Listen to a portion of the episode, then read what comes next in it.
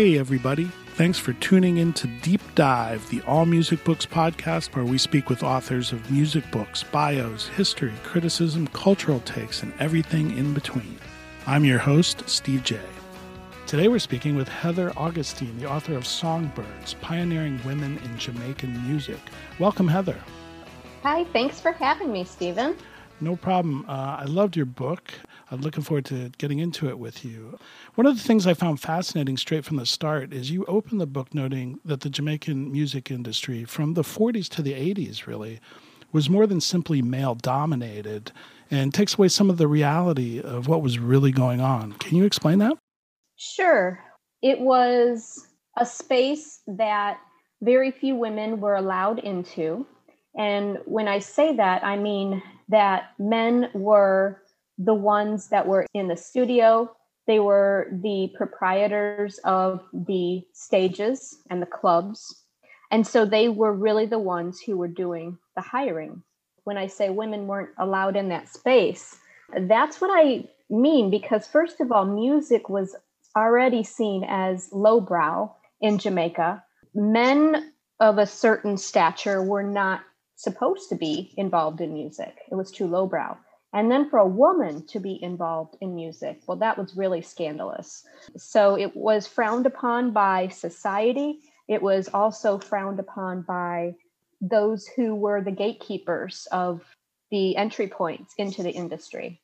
So for a woman to be involved, uh, she really had to clear some hurdles and defy a lot of family, um, society, Uh, those people that were involved in the industry. Women would have really come up against a lot of opposition. And so that's why I look at these women, and, and I tried to go back quite a bit as far as I could so that they were given recognition, respect, validation, extremely marginalized group that we're looking at here. And part of that, you mentioned the colonial and the caste system. And, um, you know, I noticed how many women in the book, most, if not all, really, referenced the challenges of children and family obligations for women singers. The traditional roles that really existed during this time in many different countries were extremely strong. Um, in Jamaica, women were expected to be the caretakers of the children and to take care of the household. And so the jobs that they would have had, if they did have a job, would have been really relegated to that realm. So housekeepers, um, domestic workers, things like that. But really, women weren't expected to work. And the only women who did work uh, were women that didn't have men to take care of them. So to have a career as an orchestra leader, band leader, I mean, that's just unheard of. But yet there were a few. They still would have been expected to be child bearers, and many of them were. They would have been torn between these two worlds of having to be, you know, taking care of their children and then singing or leading or performing or dancing on the stages. So it really was... it's mind-boggling. I don't know how they did it. Well, there's an interesting one uh, who kind of covered all the bases, and she was just a towering figure in Jamaican music, and that's Sister Iggy, who played a lot of instruments. She wasn't a performer, but she was a nun in the legendary Alpha Boys School, which birthed many, many, many famous musicians. Right. Sister Iggy, when you think, um, you know, as a nun, obviously she didn't have any of her own children. But she did have her own children. She had every single boy that came through that school. And at times there were upwards of six hundred, seven hundred boys that lived at this school. This school is located, it's still there today. It's called the Alpha Institute. I would check them out because they have a fantastic radio station. They play only Alpha alumni. Um, and there are many of them. She established the band at this school because it was a trade that could earn a boy uh, a career after graduations. They would go to their traditional curriculum classes of, you know, math and, and English and things like that. But then they would, after school, go to their trade. So they would learn, you know, brick making, tailoring, gardening, woodworking. and band was one that if a boy was selected, typically by Sister Ignatius, because maybe they displayed some sort of proclivity to music, or they had the perfect mouth shape for a trumpet. I mean, seriously, these were the things. They were sent to talk to the bandmaster. So Lenny Hibbert or um, Ruben Delgado, one of the, the band leaders at the time, uh, who they were themselves frequently alpha boys who had graduated. Sparrow Martin was one through the uh, eighties and nineties and up until quite recently. And he was an Alpha alumni as well. And they led a fairly rigorous uh, band program, training boys in classical music up until, you know, nineteen sixty-two. They were getting all of their music from England, and they would learn, you know, chords and progressions and augmented scales and diminished scales. And it was very rigorous. And then they could get a, a job afterwards in one of the bands that was established in Kingston, like the Colony Club or the Silver Slipper, or the Glass Bucket, or more of them found work in the military bands. So they, you know, it was a good living. She saw this, and she saw this as an opportunity for her boys, and she would bring in the band leaders to recruit early. And they would say, you know, I think I'll take that one, that one, that one. And then afterwards, they would get employment in the band. And it was enough to earn a living at that time. So she developed the program through bringing in bandmasters, by bringing in recruiters, the band leaders, and also by um, acquiring instruments in the early years, um, because very early on, it was just a drum and fife corps. Um, so she acquired donations through the Archdiocese and Sisters of Mercy, and would get the instruments for the boys uh, to learn on. So, I mean, I, I've written a book called um, Alpha Boys School Cradle of Jamaican Music with my co-author, Adam Reeves.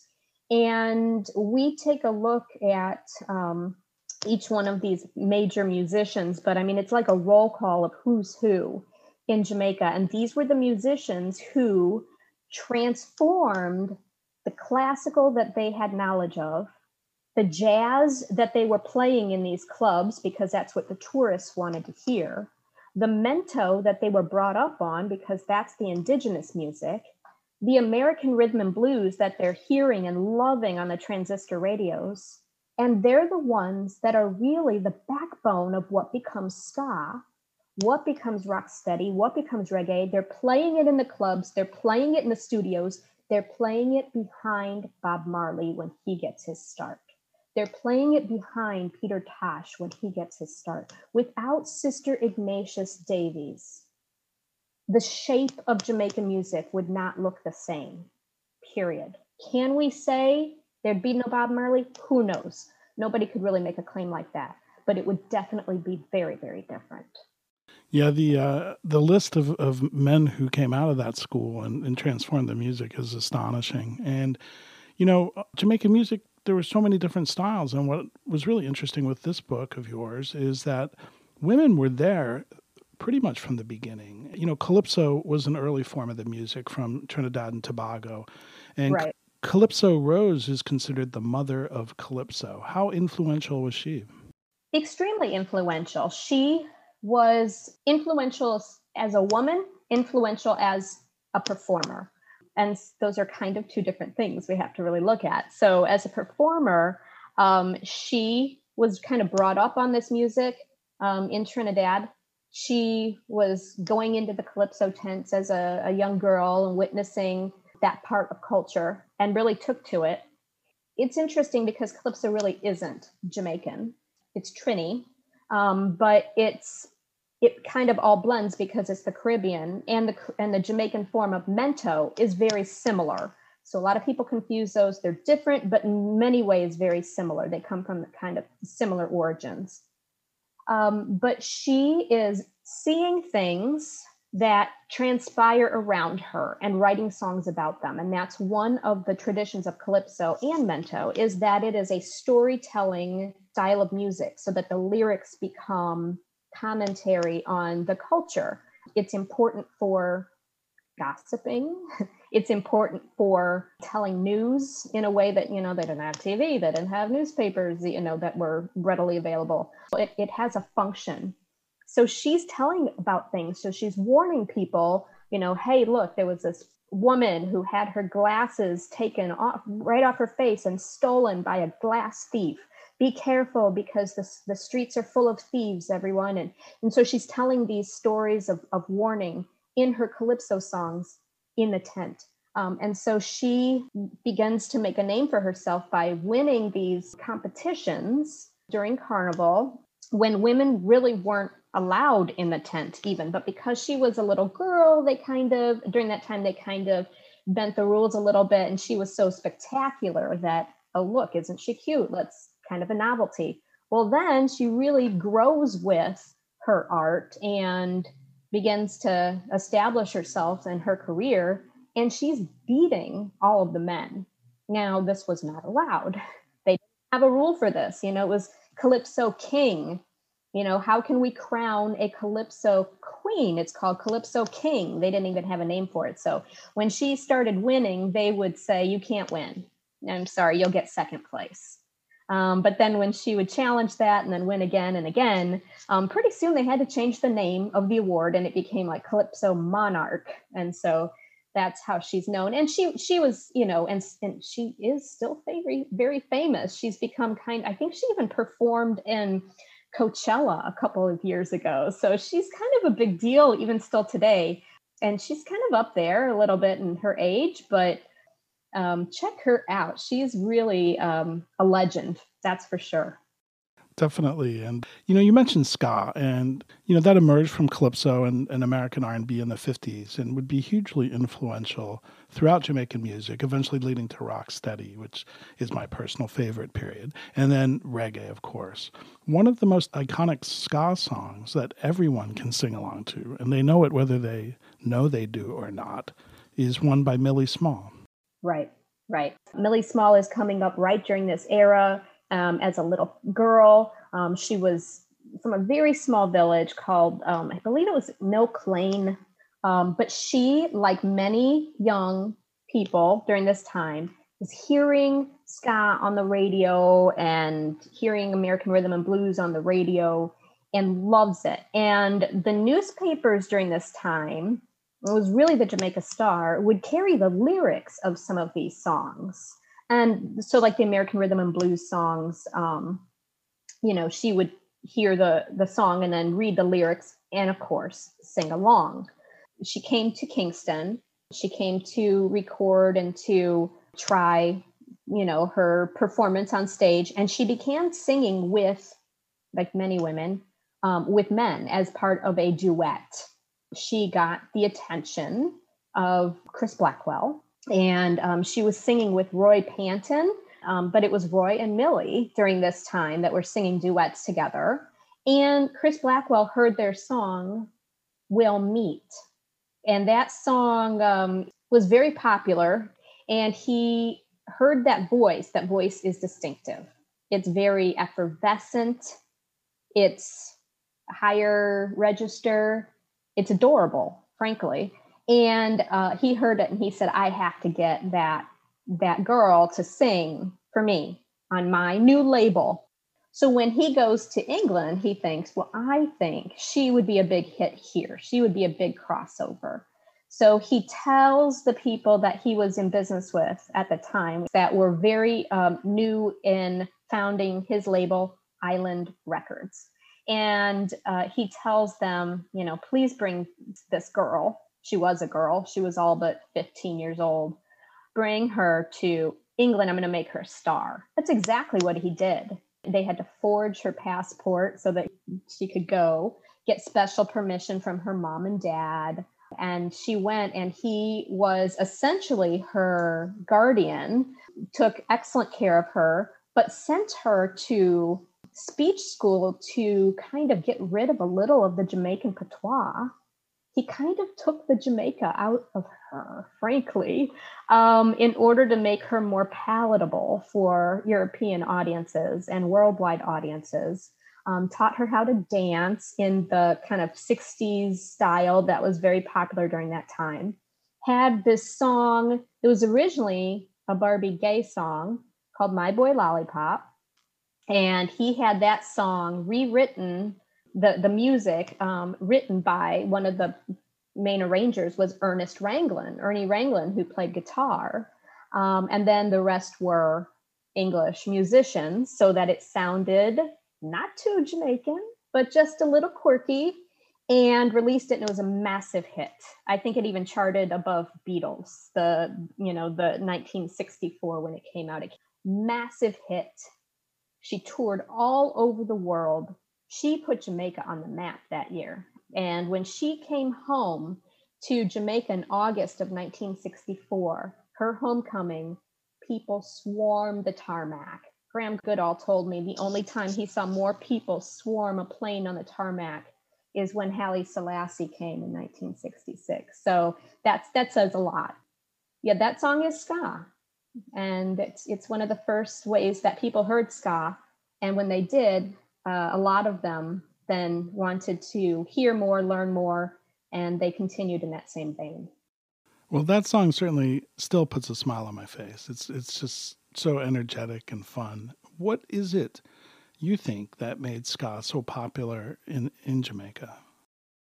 Oh, boy, that is a really good question. I think um, Jamaica was newly independent in nineteen sixty-two. It was a very exciting time when Jamaicans were filled with hope and promise, and they were freed from the shackles of the colonizer. And they were looking to establish their own identity. There was an overt push by the Jamaican government to establish that ident- identity through Jamaican music and Jamaican culture. Um, in the name of driving tourism to Jamaica, but also in, in order to establish this newly independent identity. But the spirit, the, the zeitgeist of Jamaica during this time was one of positivity and hope and excitement and, you know, we're independent. I mean, that's, it's a joyous time. Ska is a joyous music. And so it's no coincidence that the music is reflecting that same spirit of the people. Ska during nineteen sixty-two, nineteen sixty-one, sixty-two, sixty-three, sixty-four, it's the same time that they're shedding their shackles. And so it's it's an escape from the very real pressures of a newly established government with uncertainty, but certainly hope. But for the most part, it's a joyous music. And I think that's just because it's part of the fabric of society. That's pretty spot on. And and it's interesting because, you know, you said that earlier, you know, you wanted in this book to, to shine a light on a lot of these people who many may not know. But, you know, let's talk about some of the women, like Hortense Ellis, who you dub in her chapter the First Lady of Song. And she would ride the waves of R and B, ska, rocksteady, but she was one tough cookie. I love her. She's my favorite. She's kind of my, my spirit woman. So Hortense Ellis is the sister of Alton Ellis. So if any of your listeners have familiarity with, you know, certainly the rocksteady era, they've probably heard of Alton Ellis, likely not heard of Hortense unless you're a, a geek. Um, like like me. But Hortense Ellis was really the woman who had, um, she had success before him. And I would argue that she had greater success, um, but certainly not then as history bore it out.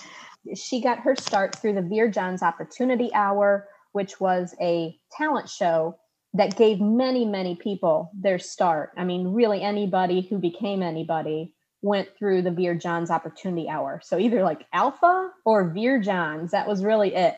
So Vere Johns was a, it was kind of like a American Idol, you know? So people came in, um, they, they did their talent, then the audience would vote on who was the winner by the most applause. Certainly there was corruption, you know, there was some parking lot deals being made for sure. But Hortense Ellis was consistently winning, and she won and beat her brother. I just want to say that, point that out.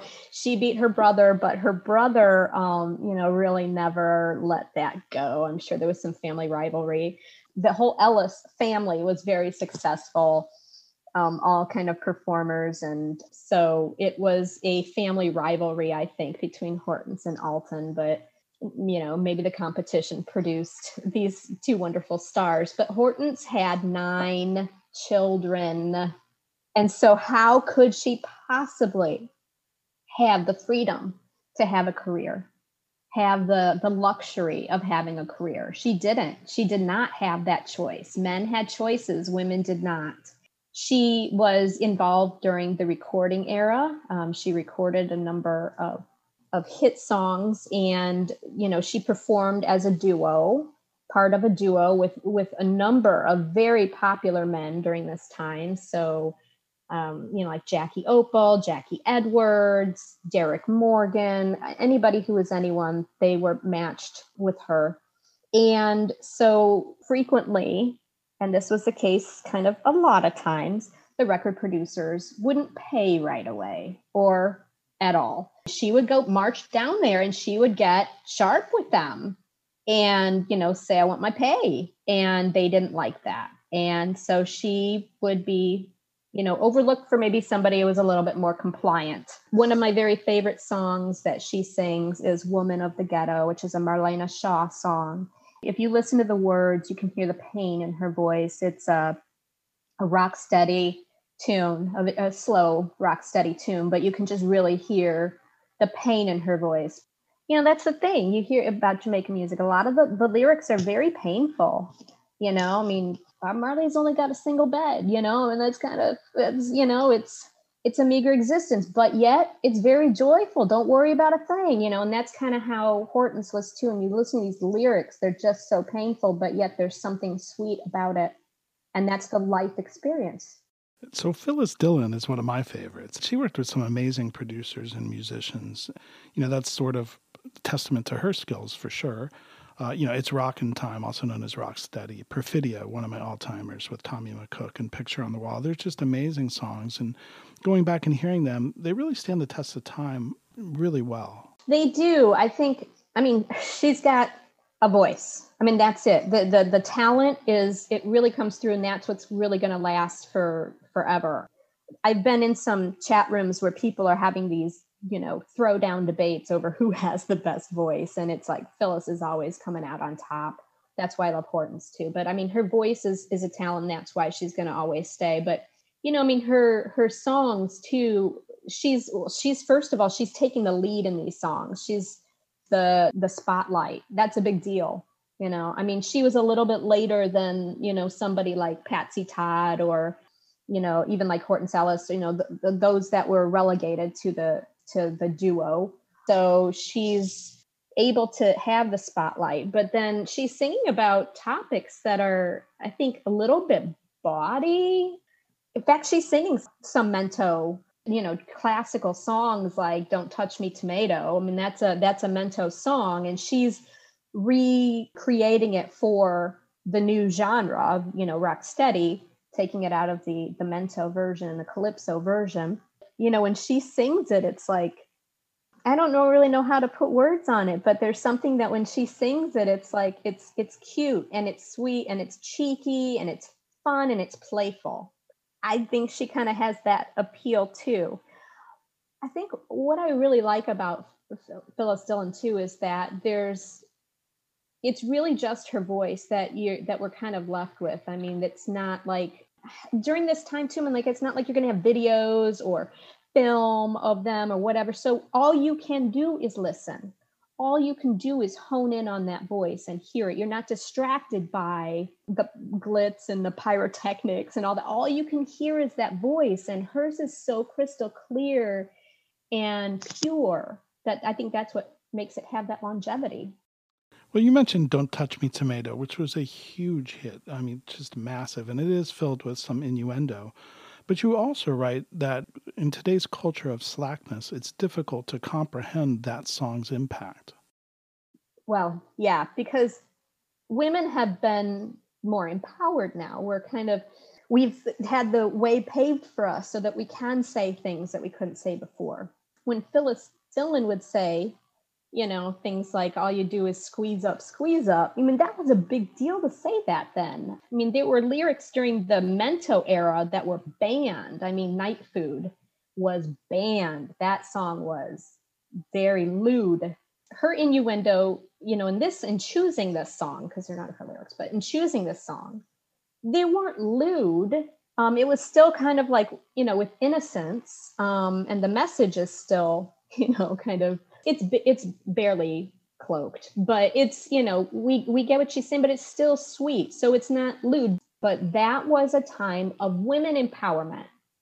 And so by her saying this, it's it's a little bit feminist, frankly, because she's in charge of who gets to squeeze up, squeeze up and say, you know, all, all you do is that, you know, so don't touch me, tomato. Um, that's kind of, that's a big deal that she's calling the shots.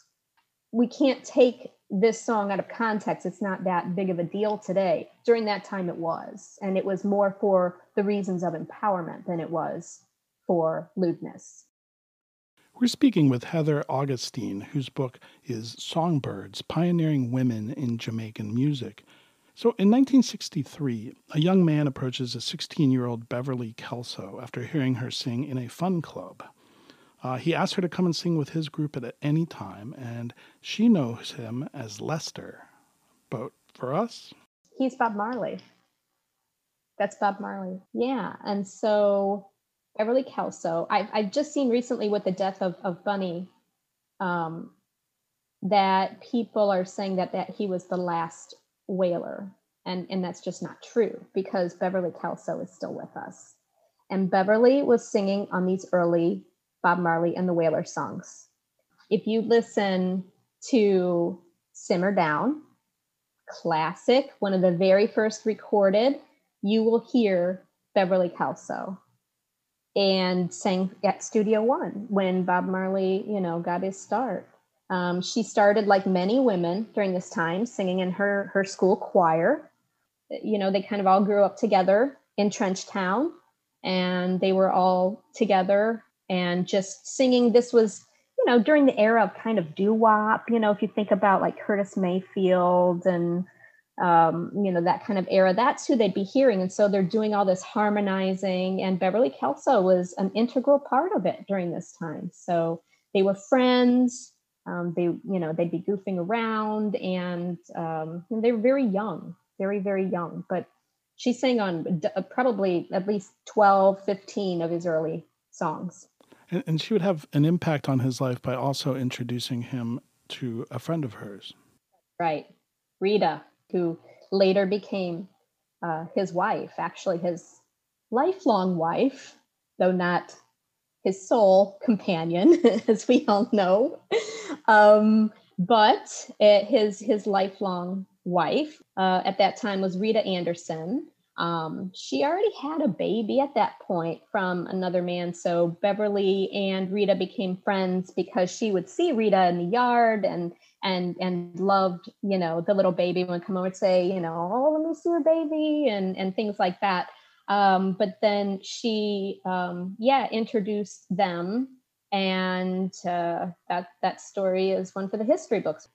There was another Studio One singer, Norma Fraser, who allegedly taught Rita how to sing, and she's one where it's really difficult to find some of her recorded output, but she also recorded with Dwight Pinkney and Roland Alfonso and Lord Creator and was very influential. She was a little bit more during the, you know, the later years, I think. Her reggae output was was greater than ska and rocksteady. She performed with the Wailers, you know, from time to time too, but in later years. She sang, you know, a number of different kind of covers of songs too. She sang Aretha Franklin's Respect and The First Cut is the Deepest. Really, she was more of a performer on stage than in the studio, so not a whole lot. Well, perhaps some of the most iconic women singers are the ones who did uh, back up Bob Marley later with the Wailers, the I three or the I-Threes, and Rita was part of that group. And you mentioned that she'd recorded before. She was in a band called the Soulettes. And then the other two who rounded out that were quite, you know, impressive singers before they came. and sang with Bob. And that would be Marcia Griffiths and Judy Mowat. I mean, Marcia Griffiths had been singing with Bob Andy before she recorded with Bob Marley. And they had, a, I mean, a very successful career, really, as a, a duet team. And so they recorded for Harry J., who was a very big producer um, during that time, Harry Johnson. And they, they toured in England. They were on Top of the Pops. I mean, really, their one of their most famous songs was Young, Gifted, and Black, the um, the cover of that song by Nina Simone, which is also a very good version.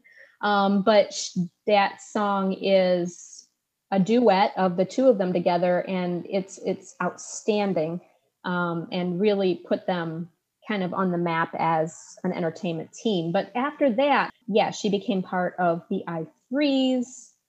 Um, she had already known them, and then, you know, came to be the, the that iconic backup that we've seen on all these, the concert footage.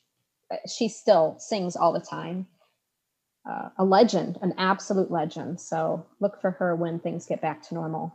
And also look for Young, Gifted, and Black, because that's not a very good cover. I would argue that is a great cover, and it, it is incredible. And we've put together, uh, with some of Heather's input, a Spotify playlist based on this, and it has the cover of her book, which, by the way, I love. I have the older version, the uh, paintbrush one, which is, is perfect for the um, for the music. And uh, you can hear a bunch of those here. So if you don't know these folks, go and check it out. Certainly pick up Heather's book. A story in your book that's really good. I wondered if you tell it to our listeners. Um, you know, Griffiths tells an incredible story about her very first time on stage as a very young girl. So Marcia, she was very shy, but she was singing, and she came in to, um, to try out for something, and she, she had to sing like Not Facing the Band or something. But, um, when she was singing to, to try out for, for, for performing, she, She nailed it. I mean, she's she's she's very, very good. And she was supposed to be put on a bill with Byron Lee and the Dragonaires. And it was, I think it was like an Easter show or something. And, um, you know, the, the person that had heard her sing and everything came to Byron and says, "You've got to put this person on your bill. You've got to have her sing right away on your performance for..." And he says, no, no, no, I don't have any room. I can't do that. We already have everything all set up. Byron Lee and the Dragonaires were a, a really predominant band performing like almost every night of the week in the various cities around uh, Jamaica. Very polished, very professional.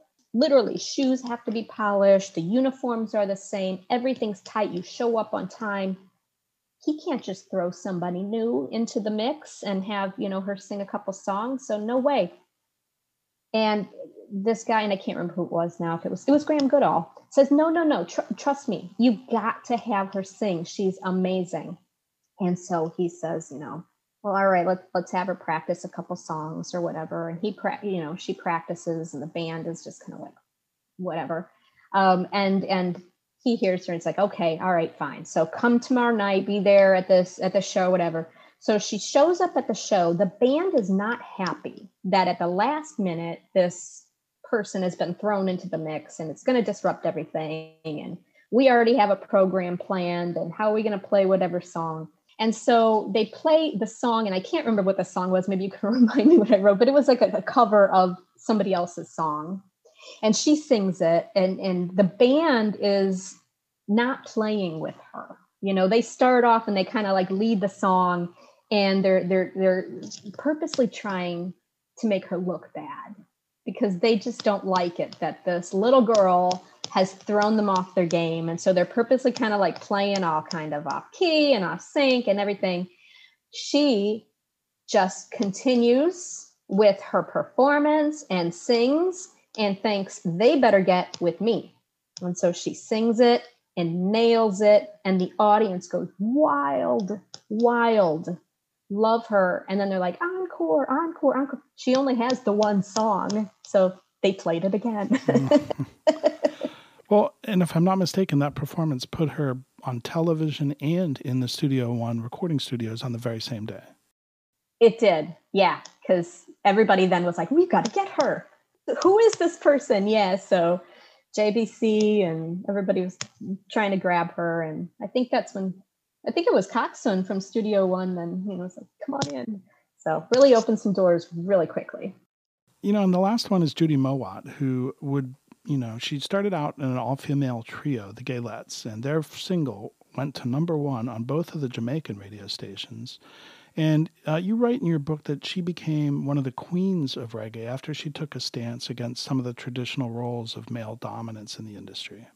She had a producer who wanted to tell her how she should dress. And she did not like that. And she she said no and, you know, and, and took a stand, really. But that was a big deal. So it wasn't uncommon for men to kind of exploit the sexuality of women. And um, Judy wouldn't let that happen. There's been a lot written on the role of the I-Threes and their influence and effect on Bob Marley and the Wailers. And, you know, you mentioned the dress and you mentioned having the woman's presence, you know, and some very militant at times music. What do you think was their influence on, on Bob Marley and the Wailers? I've read a number of different kind of interpretations of their dress. Some feminists don't like it because they think that it's more of the traditional kind of dress. I think it was an African style that brought awareness and Africanness to Bob's music through the appearance. And fashion is really important when it comes to um, especially women, because it is another form of expression, more so for women, I think, um, artistically. But um, it also, in my opinion, softens some of the, as you acknowledge, the militantism of Bob, not in a way that it dampens it, but in a way that makes it received better and received more, so that if it doesn't have that harsh, brash edge, like someone say like Peter Tosh could have, then it can be received, thought about, you know, mulled over, incorporated, accepted, and then championed. In my opinion, um, that's what the presence of those three women really allows to happen. So they're kind of a delivery mechanism of his message. Yeah, that's very well said. I think that uh, that's exactly right. You know, if you want somebody to, to listen to the message, sometimes you need to get their attention first, whether it be through those kinds of things. But there's so many other great singers we haven't touched on. We could do this all day. There's Dawn Penn and Susan Cadigan, Althea and Donna. And I encourage all of our listeners to pick up Heather's book. It's Heather Augustine, Songbirds, Pioneering Women in Jamaican Music. There's one more extremely important person I want to touch on, and I have, there are some uh, uh, compilation C Ds of her label. Sonia Pottinger is a truly groundbreaking woman, and she's not a musician. Can you just uh, quickly t- fill our listeners in on her story? Right. Okay, so Sonia Pottinger was a businesswoman. She was a record producer. She had taken over her husband's record label um, after they divorced. He was a philanderer. Um, and so she didn't put up with that, and she divorced him and then took over the, the business. He didn't really have an interest in it anyway. She certainly did. And so there are a number of different labels that she ran. She had an exceptional ear. She paid people on time. They knew that if they came to her, that they were going to, you know, get paid. That's a big deal. That that couldn't be said for everybody. So a lot of people wanted to work for her. She had a sign on her desk that said, "Heaven will protect the working girl." I just love that. Um, and she was, you know, she just, she kind of had an ear for what would be successful. Largely what she had an ear for was, was um, women and, and supporting women's voices. And so, I mean, first of all, you know, there was very little coverage in the newspapers of music in general, because I said, as I said at the beginning here, music was considered lowbrow. And so the papers, many of which were, you know, colonial or established in the, that colonial system, they just didn't cover music as a business or as an art form. Um, the Jamaica Star did, but it still was a bit sparse. So Um, there, there was very little on music, but even less on women like Sonia Pottinger, when I did come across any articles on Sonia Pottinger, and this was during about the nineteen seventies, it was always on what she was wearing. And it would say, you know, Miss Sonia Pottinger was seen at this, you know, gala wearing, you know, in peach chiffon, accented with pearls and a scarf, you know, matching handbag. And I just couldn't believe it, because in my mind, she's a massively influential businesswoman and has to be in order to run a record label. There is, and it might be on Heartbeat Records, where I, I worked for a while. And uh, I think they have a compilation on, on her, and it's it the music holds up. I mean, she was incredibly influential and talented. They do. They do. And that's a great comment. I believe it's a two C D set, and it's a fantastic one. Well, I'd like to thank you, Heather. Uh, it's been a fascinating uh, discussion for our listeners. Uh, we got two hours worth of music for you as we head into summer here. There's nothing like it, you know, sit outside with something cold and something on the grill. And Heather's input, uh, as she listens to it, we're going to uh, make sure we've got everyone who should be on there on there. So thank you very much, Heather. We really appreciate you joining us. Thank you, Stephen. This has really been fun. If you would like to buy this book, please go to all music books dot com and you can buy it through our site.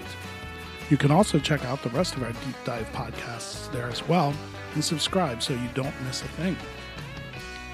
I'd also like to thank our engineer, Steve Folsom. You can check him out at full sound dot com. Finally, big ups to Frankie and the Pool Boys for their one-of-a-kind music played throughout the podcasts.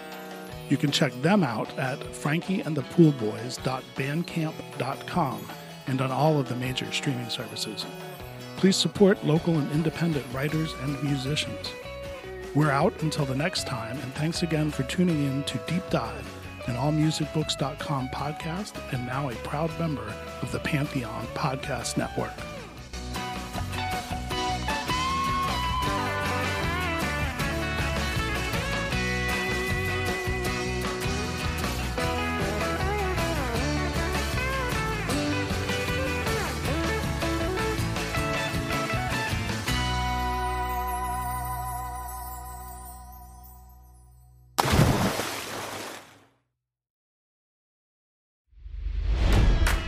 It's N F L draft season, and that means it's time to start thinking about fantasy football. fantasy points dot com features industry-leading experts and prognosticators using proprietary hand-charted data to help you score more fantasy points. fantasy points dot com is the place to go for whatever kind of fantasy football you play. Whether you play fantasy football, daily fantasy sports, or do a little bit of everything, Fantasy Points has the meticulously researched content to guide you to victory. And why wait for the fall? Fantasy Points also covers the new spring football league, the U F L. Join the guru, John Hansen, Scott Barrett, Joe Dolan, and other massive names in the fantasy football universe with an exclusive offer. Use code Pantheon for fifteen percent off any Fantasy Points package, including the all-in package, with access to every article, tool, and data nugget that Fantasy Points has to offer. That's fantasy points dot com and code Pantheon for fifteen percent off at Fantasy Points. fantasy points dot com. Code Pantheon. Score more fantasy points.